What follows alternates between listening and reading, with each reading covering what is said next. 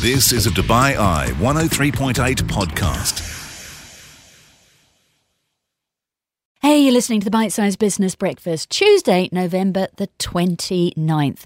Tom Richard and myself have been chatting about airports. Announcement of a massive airport to be built in Saudi Arabia. Plus, we've been speaking to one of the senior vice presidents from down the road at Abu Dhabi Airports, Mark Souter, after they, like DXB, have raised their projections for passengers this year. Speaking of projections, we have had a salary survey for it is the season. This one out from Michael Page. Always love this particular salary survey because it digs into hundreds and hundreds of jobs, which means that for everyone you meet, you can pretty much go away and figure out the band in which they are earning. This, spoiler, may depress you. John Ede is Regional Director for Michael Page UAE. We have been talking to him about wages. Plus, the amusement park sector is forecast to do quite well next year, what with revenge tourism and all. Jakob Wahl is the incoming president and CEO of the International Association of Amusement Parks and Attractions. He's been chatting to Tom about getting more people on roller coasters.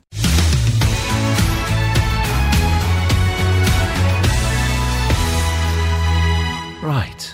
Airports? Yeah, just speaking to the guys from Abu Dhabi Airports. Fascinating conversation with Mark Souter. But one of the things we were asking him about was, okay, brilliant numbers from them, 250% increase in passenger traffic year on year. I mean, if you run an airport, it doesn't get much better than that. We know it's bounced back from COVID, and obviously that's not going to last forever. But the more interesting question that I had for him was, what about this new airport in Riyadh? 120 million passengers a year, Brandy. You've been looking into this. That is proper competition, not just for Abu Dhabi, but for Dubai, for Doha, for Istanbul. Yeah, absolutely. I'm looking at the numbers that we're seeing going through at the moment. Abu Dhabi Airports, the reason you were speaking to them this morning is because they've just raised their projection, some portmanteau of the two, for how many people they think are going to pass through not just the main Abu Dhabi airport, but all five of the airports in Abu Dhabi. They're saying 15 million for 2022. OK. Dubai International, the week before, raised their projection, their forecast. They're saying just over 64 million for this year. We had Paul in the studio talking to us about how busy they had been in the second half.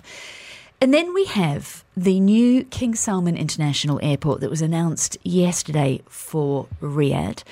They are aiming by 2030. I don't know how long it takes to build an airport, so I don't know what their build estimations will be. But they are saying that they're expecting to see 120 million people through it by 2030. So it's not just having the capacity to have that many people moving smoothly through an airport. As Tom said there, it will have six runways. It's also got very punchy cargo projections, and they want it to add quite a bit to the Saudi GDP. It's not just being able to handle the people, it's being able to attract them. So I'm looking at what Riyadh did in 2019 pre-pandemic, and it was a busy airport, 26 million people. So, you know, a decent number of punters, but that's 5x to go to 120 million within just a few years. I mean, that is transformational. Riyadh's a busy airport. Saudi Arabia is a big country. It's a busy country. Fine, I get it. But if you're going to go from 26 million to 120 million through your airport, you need to become a hub airport like Dubai, because we know one in five people get off a plane in Dubai. Three or four out of five are just going from Delhi to Washington or whatever. Well, you see it yourself, don't you? When you hop off and you keep walking, and everyone else is going. Exactly. Next. Yeah, you've been on this packed A380, filled to the rafters, and then you're standing by the luggage thing carousel, and there's like four bags, including yours, and you're thinking, yeah, okay, maybe you're transiting, but that's the model, and it's fine, and it's a hub airport, and we have many of them here in this region. But this is clearly a strategy. We know certain people are... I'm not going to go there. But they've launched a new airline, and now these bold plans for the airport. Clearly... The two are not unconnected. The two are not unconnected, are they? They are going after this east to west hub traffic, or north to south hub traffic, aren't they? In a big, big way. But you can't have one without the other. You can't have a successful hub airport without a world-class airline. You know, Hong Kong, Cathay Pacific, Singapore, Singapore Airlines, Dubai, Emirates. You just can't have one without the other. I've been reporting on this region long enough to remember when they were building Doha Airport. In fact, I'm just Googling, when did they build Doha Airport? Because there were questions about whether or not the Middle East could take another hub airport, whether or not it could handle another mega airport. Would there be enough traffic? Would it steal traffic from everybody else, etc., etc.? And it has, and it didn't. As in, it's able to handle the traffic. It's attracted the traffic. Qatar Airways is doing the hub and spoke thing as well. I don't think it's drained neighbouring airports, namely ours. No, at all. So there were the same questions. The point I'm making: the same questions were being asked when the airport was being built in Doha is being asked now. Thomas. I mean, it's the supply and demand model, isn't it? I can't work out when you talk of sort of. I think at the moment it's well catered for because you've got options, haven't you? You can go Qatar Airways, you can go Emirates, you can go Etihad through three of the hubs there, and of course the partner airlines that use those hubs at present. Abu Dhabi's obviously going to grow. That's why they're building North Terminal, and we're still waiting for the official opening of that. So they're seeing increase in demand numbers there. Part of the play of Doha hosting a World Cup was to get more eyeballs on and to get more people into Qatar Airways and using that. So that obviously they've got growth plans there. We know there's growth plans here in Dubai. Are there enough passengers to fill those spokes at the moment? I just don't know. If we think of the three biggies that are here already, we haven't even mentioned, as you said, Istanbul and maybe a Bahrain and maybe the others that could have been sort of factored in the region. I think there's scope for another airport, but is there scope for something on the scale of, 185 million passengers by 2050 or whatever it was? 120. I think airports are kind of... Further projection is 185, and then they want like 3.5 million tonnes of cargo a day or something like that. It's like, what?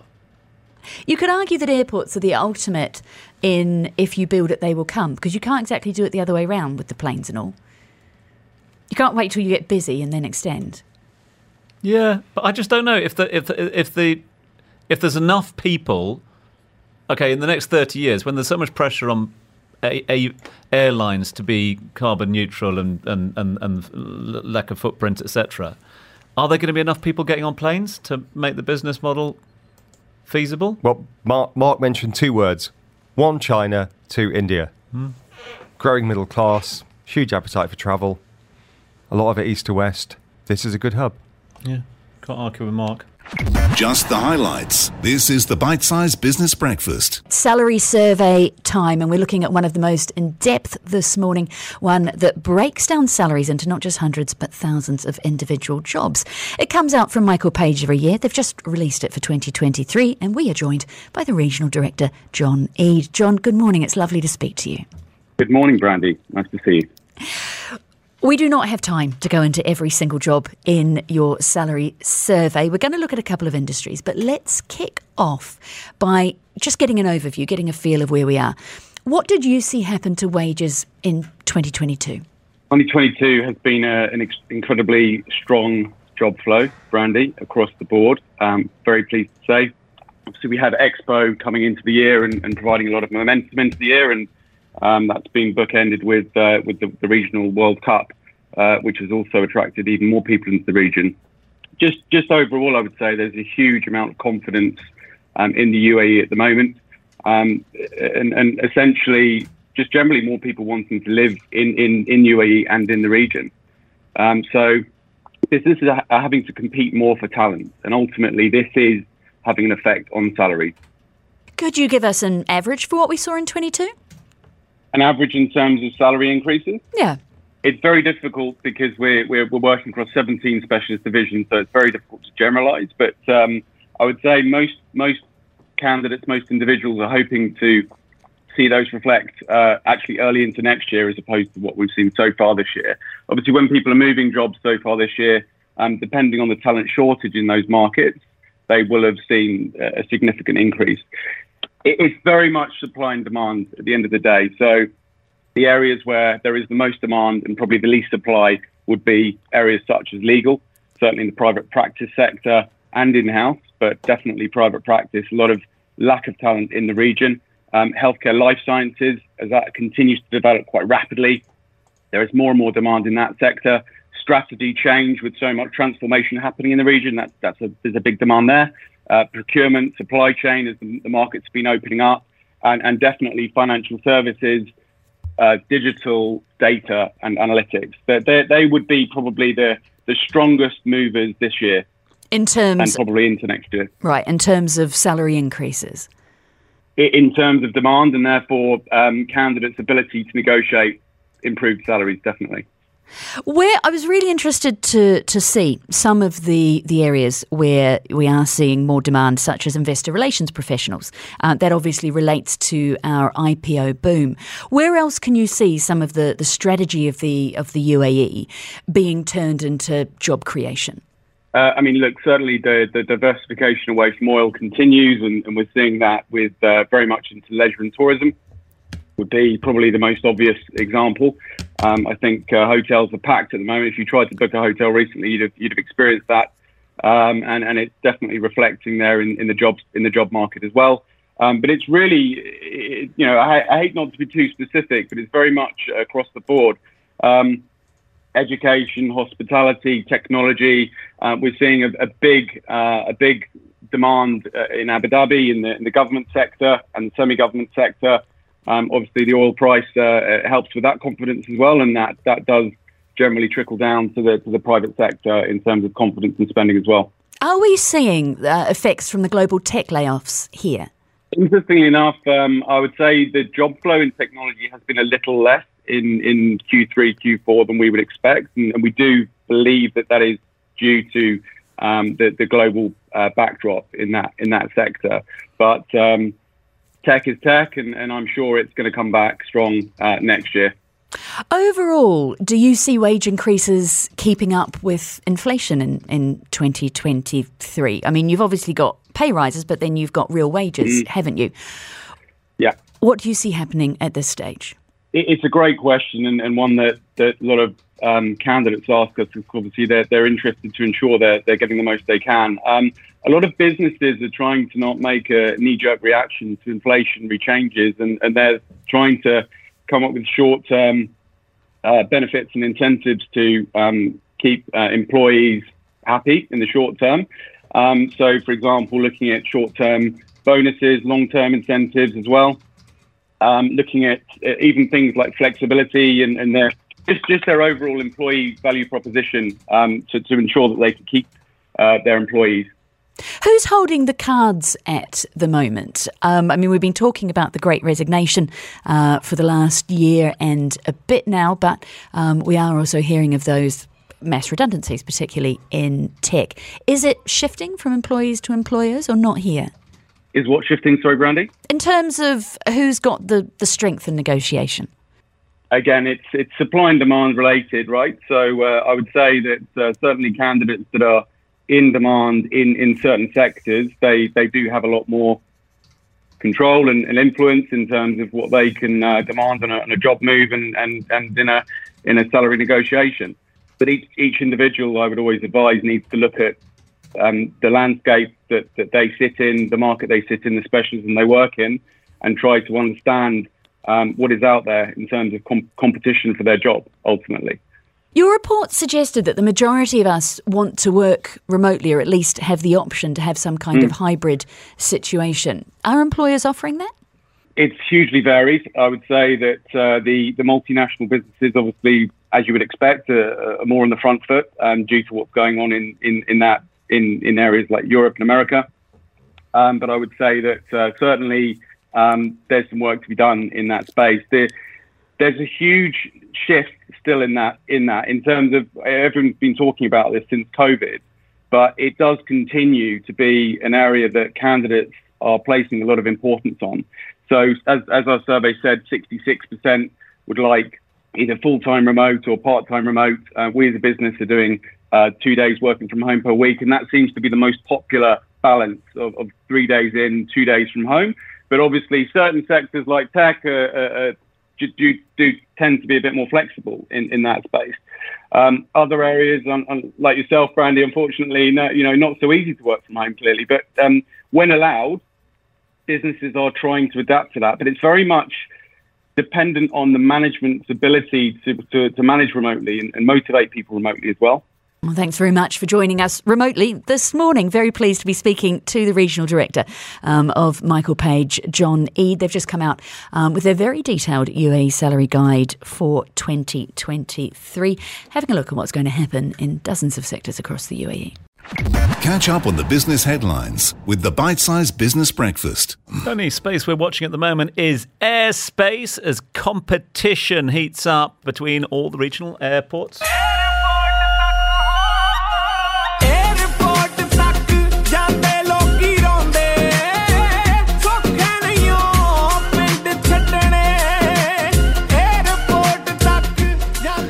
Punjabi airport music to get us in the mood this morning. Mark Souter joins us on the line, SVP Aviation Development at Abu Dhabi Airports. Morning, Mark. Good morning. How are you? I'm good. Thanks very much indeed. And I suspect you are also, because Abu Dhabi Airports says passenger traffic totaled 4.7 million passengers in the third quarter of this year. That is a rise of, sharp intake of breath, 250% compared to the third quarter of last year. What's the story? Yeah, that's absolutely right. You know, we're delighted this morning to be announcing our traffic results for this quarter. And as you just said there, 4.7 million passengers in the 3 months to September. So that's quarter three, 3.5 million, almost more than the exact period last year. So, you know, we're really happy about that. And if you look at the numbers from January to September this financial year, we're just under 11 million, which is more than we did for the whole of 2020 and 2021 combined. So, you know, we're really happy. And I think it, you know, literally shows there's been a very strong rebound and a return to travel this year. What percentage of pre-pandemic traffic are we back at, say, this week? And now we're into the fourth quarter, aren't we, in November? Busy time, World Cup's happening. What percentage of pre-pandemic traffic are we back to? Yeah, no, so I think, you know, we are getting very busy and right now we're probably around about the 85% mark of our capacity. That will probably creep up a little bit as we move into the festive season. I mean, to give you an idea, we are expecting sort of between now and sort of Christmas, early in the new year, to carry with our airline partners somewhere in the region of an additional 200,000 passengers in that time. So, you know, normally, particularly over the summer, we were tracking at around about 1.5 million passengers per month. We'll see that creeping up to closer to sort of 1.6, 1.7 million as we move into the festive season. And of course, particularly because there seems to be a big event going on up the road in Doha right now. You know, we're at the moment have about 14 flights per day traveling to and from Abu Dhabi to Doha. Usually that would be about 4 or 5 flights a day. So significant additional capacity to the World Cup, on top of the extremely high numbers that we're seeing already anyway, moving into the end of the year.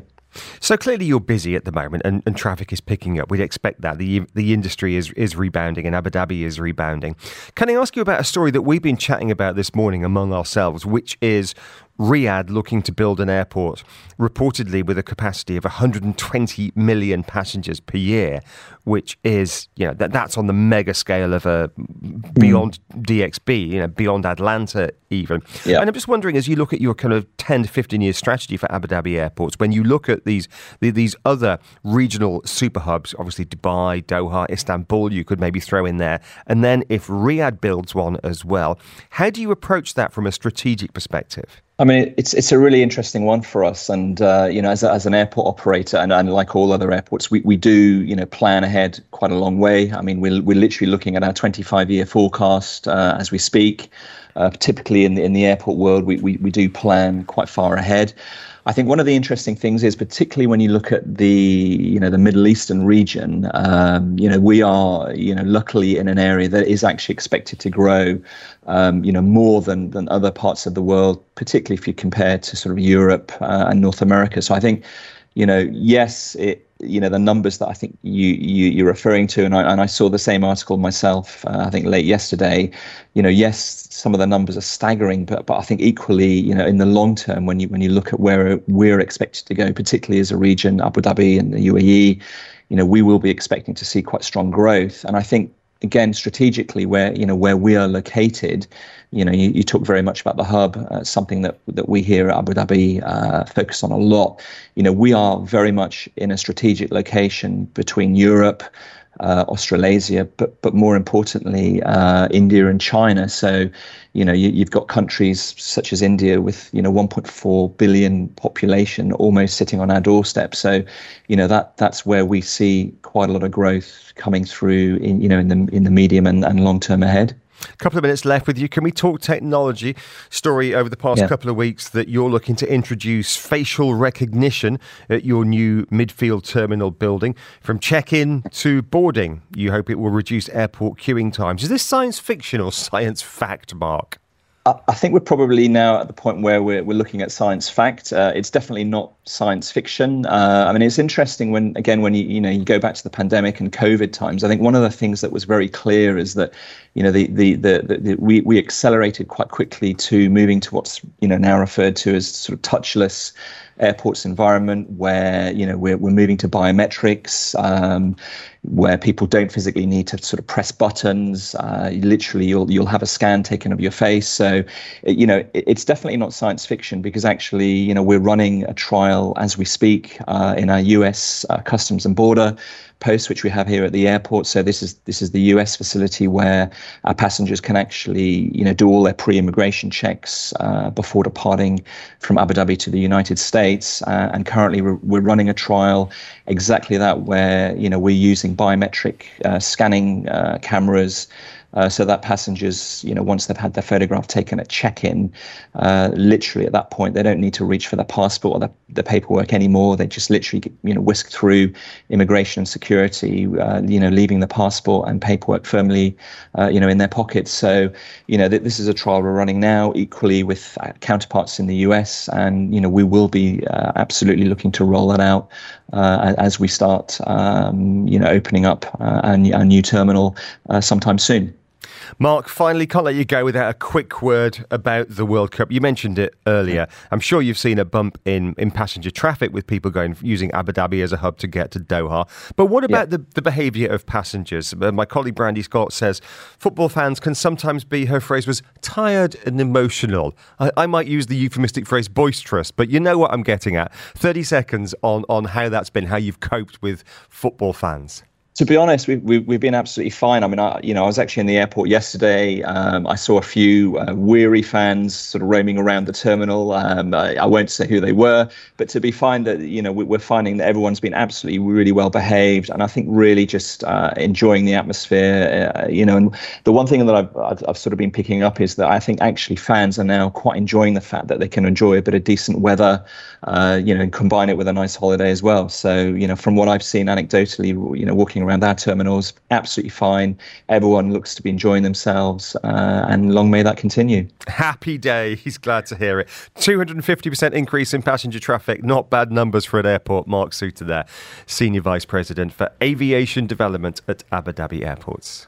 This is the Bite Size Business Breakfast, exclusively on Dubai Eye 103.8.com. Right, time now for us to talk leisure and theme park spending in the Middle East and Africa, likely to reach $609 million in 2023. That's according to a recent report issued by the International Association of Amusement Parks and Attractions, the Global Industry Association.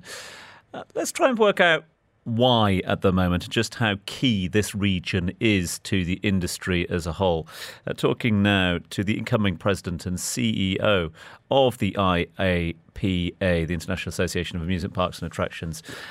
Jakob Wahl joins us now live on the line. Jakob, thanks so much indeed for your time, and thanks for joining us live on Microsoft Teams.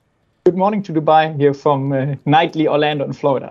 Great to have you from the heart of leisure, retail, and of course theme parks over there in Orlando. I suppose the first question is why is there such an interest here for investment into all of the aforementioned, especially here in the MENA region at the moment? I think what we have seen in the MENA region is that you all try to diversify your revenue. You know, you want to become less dependent of the oil income. And we have seen a huge growth in tourism, and the development of Dubai and the other Emirates is obviously a strong sign for that. And following the pandemic, people want to get out again, have fun, you know, do some family or friend stuff again together. And this is where we see a huge growth actually in the Middle East, which is probably one of the most booming regions in the leisure market worldwide right now.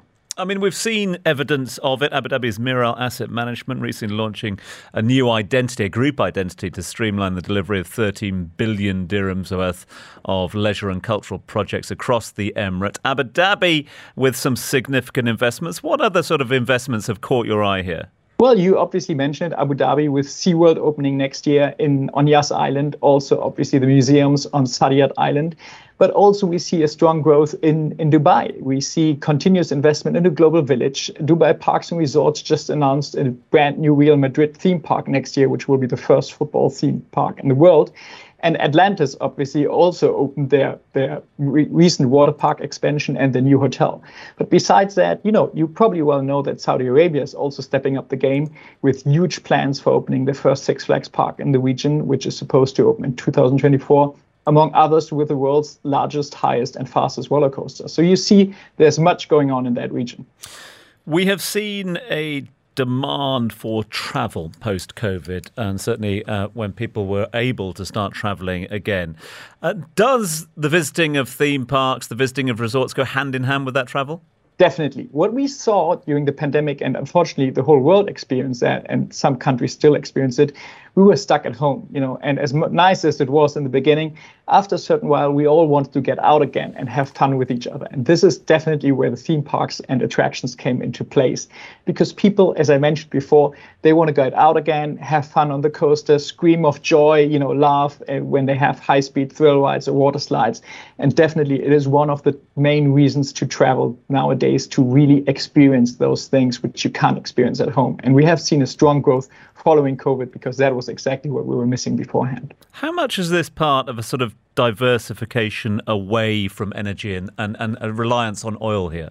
We see that big time. I mean, this is why obviously Dubai is such a popular tourist destinations. We saw it with the Expo, we saw it with Dubai Parks and Resorts, we saw it with all kind of attractions, because it brings in the tourists. The tourists wants to have fun, they want to experience those things. Ferrari World as well in Abu Dhabi. And I think that is actually something which now we see also in Saudi Arabia, because tourism is the future, and you in the Emirates, in the Middle East, provide safe tourism for the whole family. And this is, I think, why there is a huge market for attractions. And then also we saw that in Ras al-Khaimah, you know, certain operators are also looking to really kind of diversify further their offerings. So obviously we're seeing an injection of cash at the moment, an injection of investment, certainly plenty of investment in this sphere. Does that mean that attendance levels will rise? What are the projections that you are seeing? We actually see huge growth in the market. And when we look into the next years, we probably see a projected 27% compound annual rate over the next 5 years, which is the largest in all of the regions worldwide, what we currently foresee for the next 5 years. And that speaks for itself. I think that the Middle East is one of those growing markets where many attractions are being built and further developed. Obviously, there are no shortage of visions here. Obviously, Saudi Arabia's Vision 2030. We've got Vision 2031, Vision 2040 here in the UAE as well. At the core of a lot of these vision projects, do you see an increase in entertainment spend? Yes, we also see that actually people spend more in the parks because they have so much fun. They want to enjoy the great food offerings. You know, we see food festivals coming. We see great merchandise offering. And this is where people are actually not only visiting more and more people are coming, but they also tend to spend more.